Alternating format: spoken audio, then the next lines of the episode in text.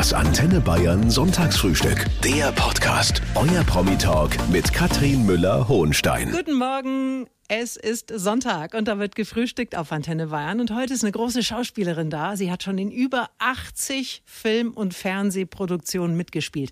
Natalia Wörner. Guten Morgen, Natalia. Einen wunderschönen guten Morgen. Sag mal, über 80, das ist ja mal eine echte Ansage. Musst du dich heute manchmal noch selber kneifen? Wie oft wird dir denn bewusst, was du da für eine Karriere hingelegt hast? Das ist so toll, dass du das jetzt sagst, weil ich habe gerade tatsächlich kurz gezuckt, als ich diese Zahl gehört habe und habe gedacht, ist das wirklich so 80? Ich habe das überhaupt nicht auf dem Schirm. Ja. Es ist ganz komisch. Als Schauspielerin ist man immer mit dem beschäftigt, was man gerade macht. Also mir geht es zumindest so. Und ich gucke ganz selten zurück. Also ich gucke auf einen Erfahrungsschatz und den spüre ich und den trage ich in mir. Aber ich habe überhaupt nicht das... so eine Zahl in mir drin, in meinem System oder in meinem Gedanken, dass ich denke, ich habe in über 80 Filmen mitgespielt. Mhm. Also, und die Zahl selbst sagt ja auch in Wahrheit gar nichts. Aber ich spüre natürlich, dass man eine Berufserfahrung hat mittlerweile, die einem vieles erleichtert und Dinge auch manchmal kritischer betrachten lässt als vielleicht noch vor 10 oder 20 Jahren. Ja. Also du lebst im Hier und Jetzt? Total. Ach. Und jetzt sind wir auf Antenne Bayern im Sonntagsfrühstück und ich freue mich, dass du da bist. Danke, dass ich da sein kann. Morgen läuft im ZDF, Natalia, Die Macht der Frauen. Darüber sprechen wir später auch. Du darfst dich, Natalia, aber als allererstes, so ist das der gute Ton in dieser Sendung, einmal vorstellen. Das ist ja möglicherweise gar nicht so einfach, wie es klingt. Aber die Menschen, die kennen dich ja nur von der Leinwand. Vielleicht bist du ja ganz anders. Auf jeden Fall mehr als nur eine Schauspielerin. Wie bist du, Natalia? Also ich finde das immer sehr schwer, sich selbst zu beschreiben und nicht, weil man Schauspieler ist oder trotzdem, dass man Schauspieler ist. Also wenn ich jetzt mal entführt werden würde von Aliens und dann würde ich mich vorstellen irgendwo, würde ich sagen, ich bin mit Sicherheit ein Mensch, die mit ihrer Kreativität so umgeht, als ob man gerade anfangen würde. Ich habe immer so ein Beginners-Mind, so eine Beginners-Mind-Haltung. Mir gegenüber im Sinne meines Berufes, nicht als Mensch, als Frau, als Mutter, das sicherlich nicht.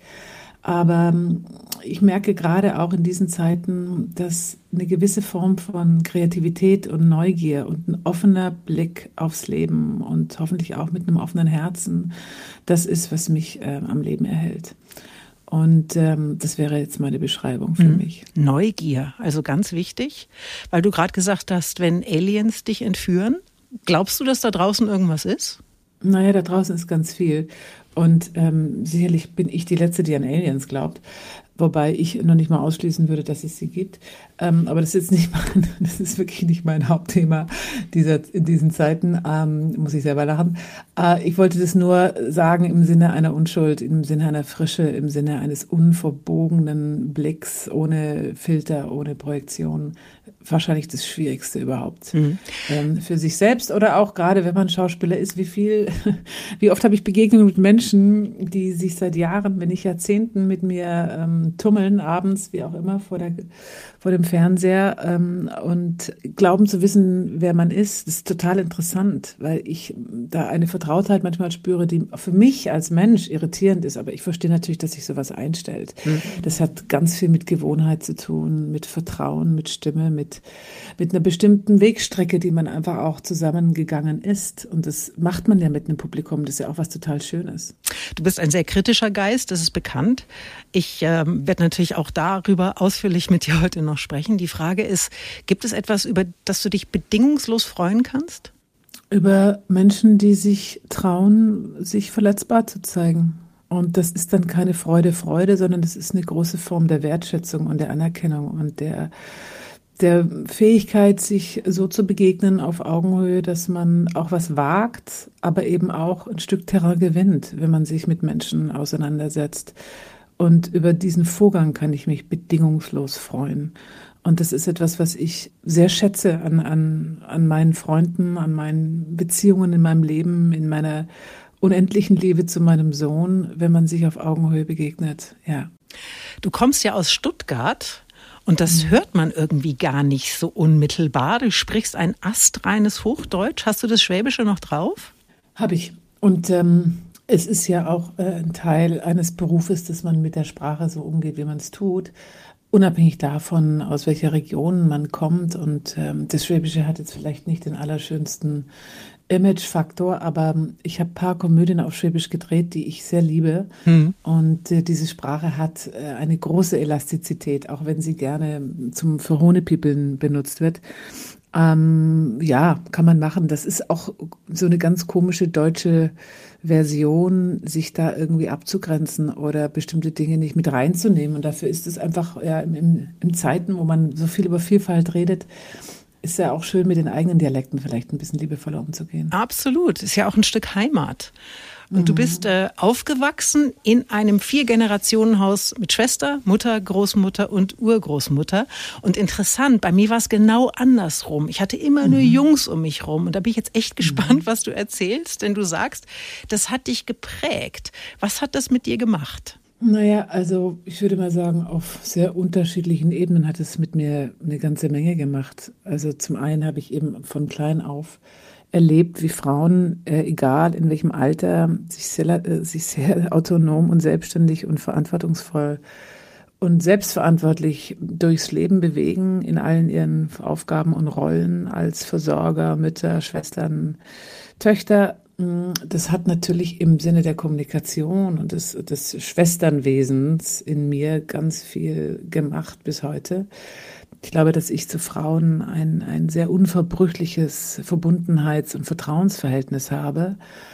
Und zum anderen hat es mir natürlich auch Lücken hinterlassen mit Fragezeichen, wie die Präsenz und die Anwesenheit, was die Anwesenheit von Männern dann was für einen Unterschied es macht in den jeweiligen Lebenssituationen. Und ich habe immer viel über die Präsenz der Frauen gesprochen und nicht so sehr viel über die Abwesenheit der Männer, die in unserem Falle für 2 Generationen zumindest kriegsbedingt waren. Das sind die Väter und Großväter im Krieg gefallen, was sehr, sehr tragisch war für alle Biografien, die dann sich darum gefädelt haben. Aber insofern, das ist eine lange Diskussion. Also wer ist sozusagen auf Strecke in der Verantwortung für eine Familie? Und das waren bei uns eben die Frauen. Ja. Morgen läuft um 20.15 Uhr im ZDF ein Film mit dir, der heißt Die Macht der Frauen. Und du spielst eine Anwältin und wie so oft eine starke Frau. Ist es Zufall? Naja, also die Sache mit der starken Frau, ne, das ist halt auch so ein Label. Ich bin da mittlerweile so ein bisschen allergisch, weil das scheinbar so ein Paket schnürt, wo alles drin ist. Und dann ist es wie eine Wundertüte. Was ist denn da eigentlich drin? Weil ich kenne keine Frau und keine Frau, die gerne als starke Frau bezeichnet wird, die nur eine starke Frau ist. Und da spreche ich jetzt für mich. Ich habe ganz schwache und nicht starke Seiten und die sind genauso ein Teil meiner Person wie wahrscheinlich auch meine Stärken. Aber um die Frage inhaltlich zu beantworten, ich habe mich ja während des ersten Lockdowns mit Mitstreitern innerlich so zusammengeschnürt, dass ich eine Initiative gegründet habe, die da heißt #Sicherheim. Und da ging es jetzt inhaltlich um die Sensibilisierung und das Ankommen in der Mitte dieser Gesellschaft des Themas Gewalt gegen Frauen und letzten Endes auch über diese Arbeit und Initiative und diese verschiedenen Formen, sich mit diesem Thema anders und so auseinanderzusetzen, dass wir anfangen, darüber zu reden, auch als Medienschaffende, auch als Künstler, auch als Frauen, die versuchen, Brücken zu bauen für Frauen, die es vielleicht für sich selbst in dem Moment nicht können. So kam dieser ganze Themenkomplex auch auf mich zu und der Regisseur und Autor Lars Becker, der die Drehbücher, das ist ja jetzt schon der zweite Film in dieser Figur, dieser Anwältin, die ich da spiele, Annabelle Martinelli. Natürlich ist der auch bis zu einem gewissen Punkt inspiriert durch das, was ich als Privatperson mache und für was ich da stehe. Und das ist jetzt so ein Overlap zwischen meinem gesellschaftlichen Engagement und meiner Arbeit als Schauspielerin, wo ich nur sagen kann, auch von außen betrachtet, darüber bin ich froh. A, dass es so wahrgenommen wird und B, dass sich das kreativ weiter fortführen lässt und damit ja auch sensibilisiert und berührt im besten Sinne. Hm. Du spielst also eine Anwältin, die sich für von sexueller Gewalt betroffenen Frauen einsetzt. Und es gibt ja diese erschreckende Zahl, Natalia. Jede dritte Frau wird mindestens einmal in ihrem Leben Opfer von physischer oder sexualisierter Gewalt. Wir sind jetzt hier zu zweit. Also wenn jetzt noch eine Frau dazu käme, wäre rein rechnerisch eine von uns betroffen. Ist doch krass. Ich würde, glaube ich, sagen, das ist jetzt mal eine Rechnung, die insofern aufgeht oder auch gar nicht aufgeht, weil wir sind zu zweit und auch ich könnte schon Geschichten erzählen, die natürlich auch aus meinem Berufsfeld kommen, streckenweise, wo ich sagen kann, ich habe viele Momente erlebt, wo ich wahrscheinlich eine von den dreien bin. Und ich würde mal sagen, ich kenne kaum eine Frau, die sowas nicht erlebt hat. Ich weiß noch nicht mal, ob diese Zahl stimmt, eine von dreien. Und ich möchte jetzt differenzieren, weil es gibt natürlich vollkommen unterschiedliche Formen von dem, was man unter Gewalt versteht. Und es gibt Gewaltformen, die ich Gott sei Dank nicht erlebt habe, genug Frauen aber kenne, die es erlebt haben. Und es gibt eine Form von Gewalt, psychischer, emotionaler, psychologischer, die natürlich auch qualifiziert als Gewalt. Aber auch das muss im Moment, glaube ich, so klar formuliert und gefühlt werden, dass man jetzt nicht einen eine komplette Umstülpung des Umgangs miteinander damit provoziert. Das ist jetzt ein bisschen kompliziert ausgedrückt, das merke ich selbst. Was ich damit sagen möchte ist, in diesem Film haben wir es ja mit einem ganzen Blumenstrauß von Frauen zu tun, die jede für sich auf ihre eigene Art betroffen ist von einer Gewalt, aus der sie sich langsam löst. Manche schaffen es, manche schaffen es nicht. Mhm. Das ist auch ein Teil des Films. Ich als Figur schaffe auch nicht alles, was ich eigentlich mir auf dem Zettel geschrieben habe. Ich scheitere auch in meinem Beruf als Anwältin, weil ich etwas nicht verstehe, was viel tiefer geht als nur die Ereignisse, die um diese Frau herum geschehen. Mhm. Die verstehe ich und da versuche ich quasi Recht walten zu lassen. Aber ich verstehe die Psychologie dieser Frau nicht so tief, dass ich das Unglück abfedern kann. Und das ist auch ein Teil der Wahrheit, dass man nicht alles, was man mental versteht, emotional halten kann. Und das ist dann vielleicht der nächste Schritt, dass man Räume aufmacht, wo man wirklich eine emotionale Echo-Situation möglich macht. Und das gilt jetzt für uns alle, wo Dinge in dem Moment, in dem sie ausgesprochen werden, auch nochmal auf eine andere Wahrheit stoßen. Und ich sage das ganz bewusst, jetzt gerade leben wir in Zeiten, wo wir in einer Taktung befeuert werden mit wirklich harten Nachrichten, die, und so geht es zumindest mir, manchmal kaum verdaubar sind. Also kaum verdaubar sind im Sinne einer Zuordnung.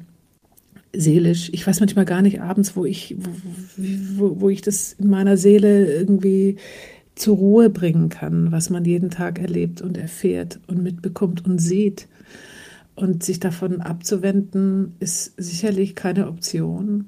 Sich ständig hinzuwenden, ist manchmal wie zwanghaft. Aber man muss vielleicht einfach auch mal Pause machen. Ja, das mit der Pause machen ist auch so eine Verordnung. Und ich mache es natürlich auch, da einen eigenen Rhythmus zu finden, ist, glaube ich, lebensnotwendig. Ich versuche das auch meinem Sohn beizubringen, die natürlich eine ganz andere Ausdauer und auch Aufmerksamkeitsspanne haben, was soziale Medien anbelangt, mit dem ganzen Schrott, der da auch gezeigt wird. Ja. Und noch gar kein vernünftiges Filtersystem zu wissen, was ist jetzt sinnvoll, was lässt man bitte sofort und so. Ist ja aber auch für alle Menschen, egal wie alt man ist oder wie gebildet man ist, extrem schwer, streckenweise zwischen Fake News und relevanten Nachrichten zu unterscheiden. Das ist echt nicht einfach.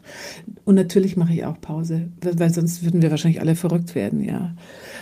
Und trotzdem ist es eine Überreizung und auch eine Überforderung auf allen Ebenen, die man auch einfach mal festhalten und feststellen muss und dem auch einen Raum zu geben und jeder auf seine Art ist echt schwer. Ich habe manchmal als Bild das Gefühl, man atmet nur noch ein. Und man kann überhaupt nicht mehr ausatmen. Und dieses Ausatmen ist, glaube ich, etwas, wo wir alle sehr aufeinander achten müssen und jeder für sich und auch für alle um einen herum, die es zum Teil nicht so gut können, dass man das möglich macht. Und es ist schwer. Ich finde es wirklich eine große Aufgabe. Du hast gerade eben schon kurz von deinem Sohn erzählt, der ist mittlerweile 17. Mhm. Und ihr spielt ja auch manchmal zusammen, in unter anderen Umständen zum Beispiel. Da spielte dein Sohn Leo Winter.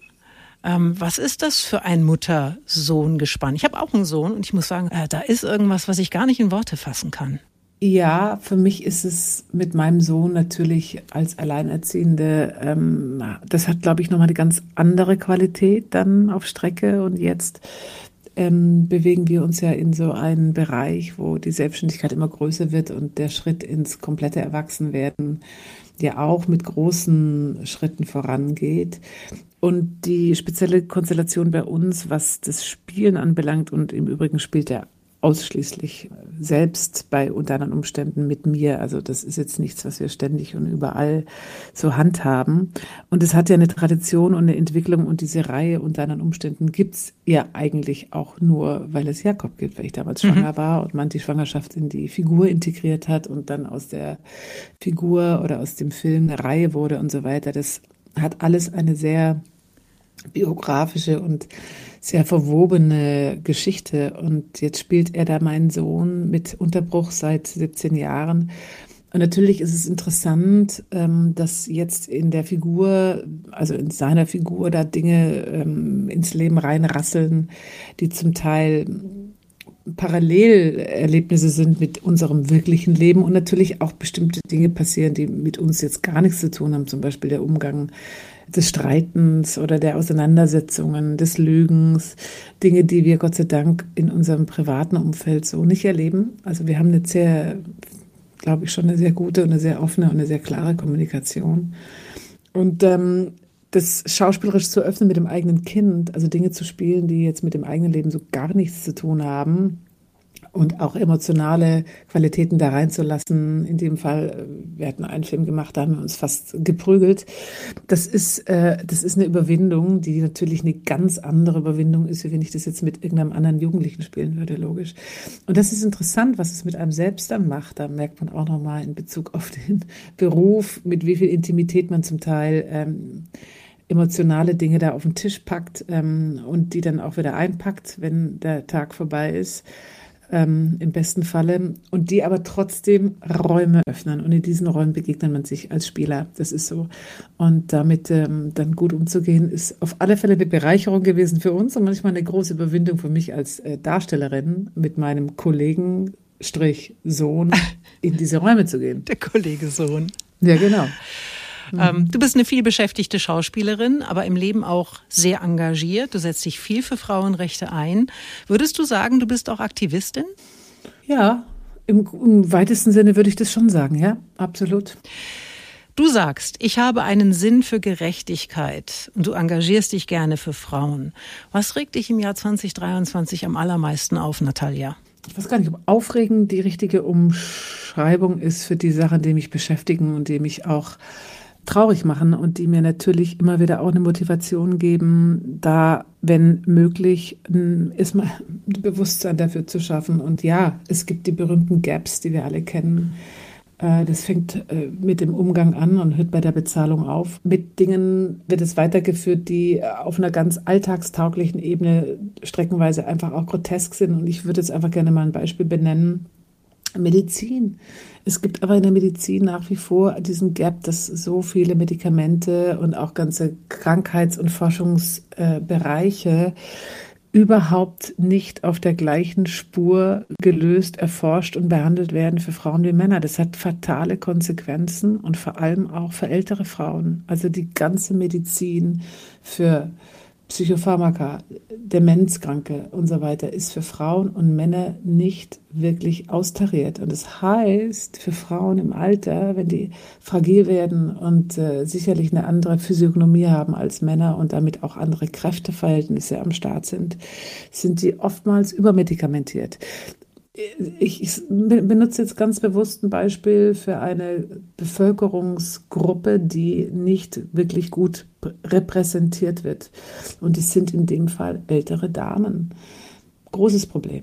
Anderes Problem. Und etwas, was sicherlich auch immer wieder, jetzt um mal das Rad nach vorne, nach hinten zu drehen, ganz junge Mädchen, dieser Druck, den die haben mit diesen Social-Media-Kanälen, der ist so immens. Ich glaube gar nicht, dass wir wissen, was da an Stress ausgelöst wird und an Erwartungshaltung, die, wie wir wissen, eigentlich genau alte Frauen-Rollen-Klischeebilder evoziert, die wir eigentlich, jetzt sage ich mal, in der Mitte des Lebens schon längst hinter uns gelassen haben. Da dreht das Rad sich nämlich im Moment zurück. Und die jungen Mädchen und die jungen Frauen davor zu schützen, ist echt eine schwierige Aufgabe. Also ja. Das ist ein Thema, das ist noch überhaupt auf Strecke nicht gut genug begleitet.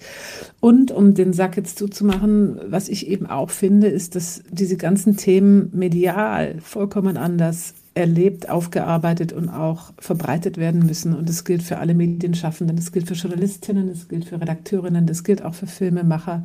Mit welchen Frauenbildern sind wir unterwegs und verbreiten sie und strahlen sie aus und geben ihnen Highlights. Und da gibt es jetzt, was das Thema Gewalt gegen Frauen anbelangt, sicherlich auch im fiktionalen und auch im dokumentarischen Schaffen, für Filmschaffende noch ganz viel Raum nach oben, der noch überhaupt noch nicht ausgelotet ist, was wir da an Verantwortungen tragen, indem wir eben auch immer wieder Dinge wiederholen, die so überhaupt nicht mehr dem entsprechen, was wir eigentlich wollen.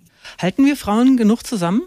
Ich glaube, generell kann man das nicht mit Ja oder Nein beantworten. Man kann immer nur mit dem eigenen Beispiel nach vorne gehen und sagen, gibt es in meinem Umfeld Frauen, mit denen ich mich total eng verbunden fühle und mit denen ich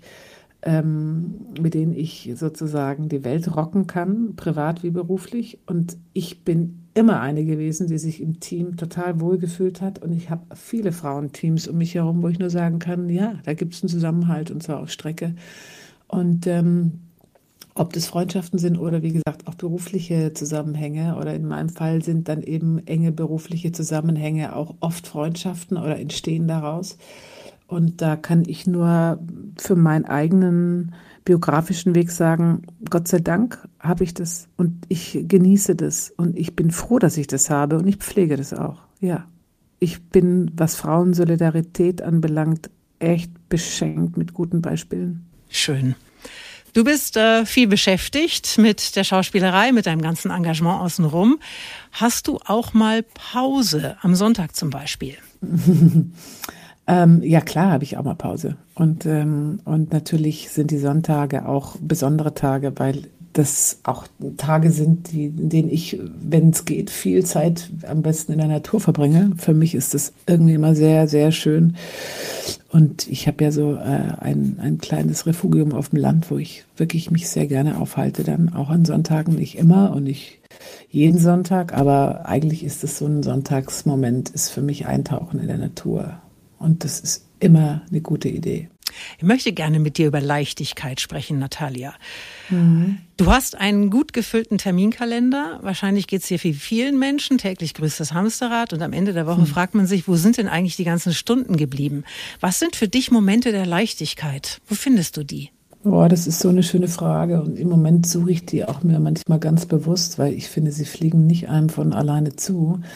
Im Gegensatz zu vielen anderen Menschen habe ich ja keinen, ich sage jetzt mal, Wochentagesrhythmus, der sich immer wieder angleicht. Also bei mir sind ja die Rhythmen drehfreie Zeiten oder Drehzeiten. Mhm. Und das ist so der große Rhythmus. Und Drehzeiten sind logischerweise fremdbestimmt. Und in der Regel so, dass man von Montag bis Freitag dreht, gerne auch zeitversetzt dann gegen Wochenende. Ich glaube, das kann sich ein Nicht-Schauspieler oder ein Nicht-Filmschaffender gar nicht vorstellen, dass das ganz andere Lebensrhythmen sind und Arbeitsrhythmen. Und in den drehfreien Zeiten ist es ja dann einfach die Frage, ist man in Vor- oder Nachbereitung von einem Film, macht man Öffentlichkeitsarbeit oder ist man einfach mal nur quasi in einer Phase des Cooling Downs oder Getting Ready for the Next One. Das heißt, auch da gibt es Rhythmen, die sind nicht im Kalender verankert. Das ist ja dann eine selbstbestimmte Form von Vorbereitung zum Beispiel auf den Dreh. Und das ist je nach Rolle und je nach Kontext auch relativ zeitintensiv. Und sich das dann selber zu bauen und zu sagen, okay, was brauche ich, was mache ich jetzt? Wie setze ich mich damit auseinander? Was für eine Frau ist das? Was kann die, was ich noch gar nicht kann? Was muss ich dafür lernen? Das sind ja immer neue Aufgaben und kein Mensch sagt einem, wie man sich da vorbereitet. Und wenn man eine gewisse Erfahrung hat, dann weiß man es dann irgendwann mal für sich selbst.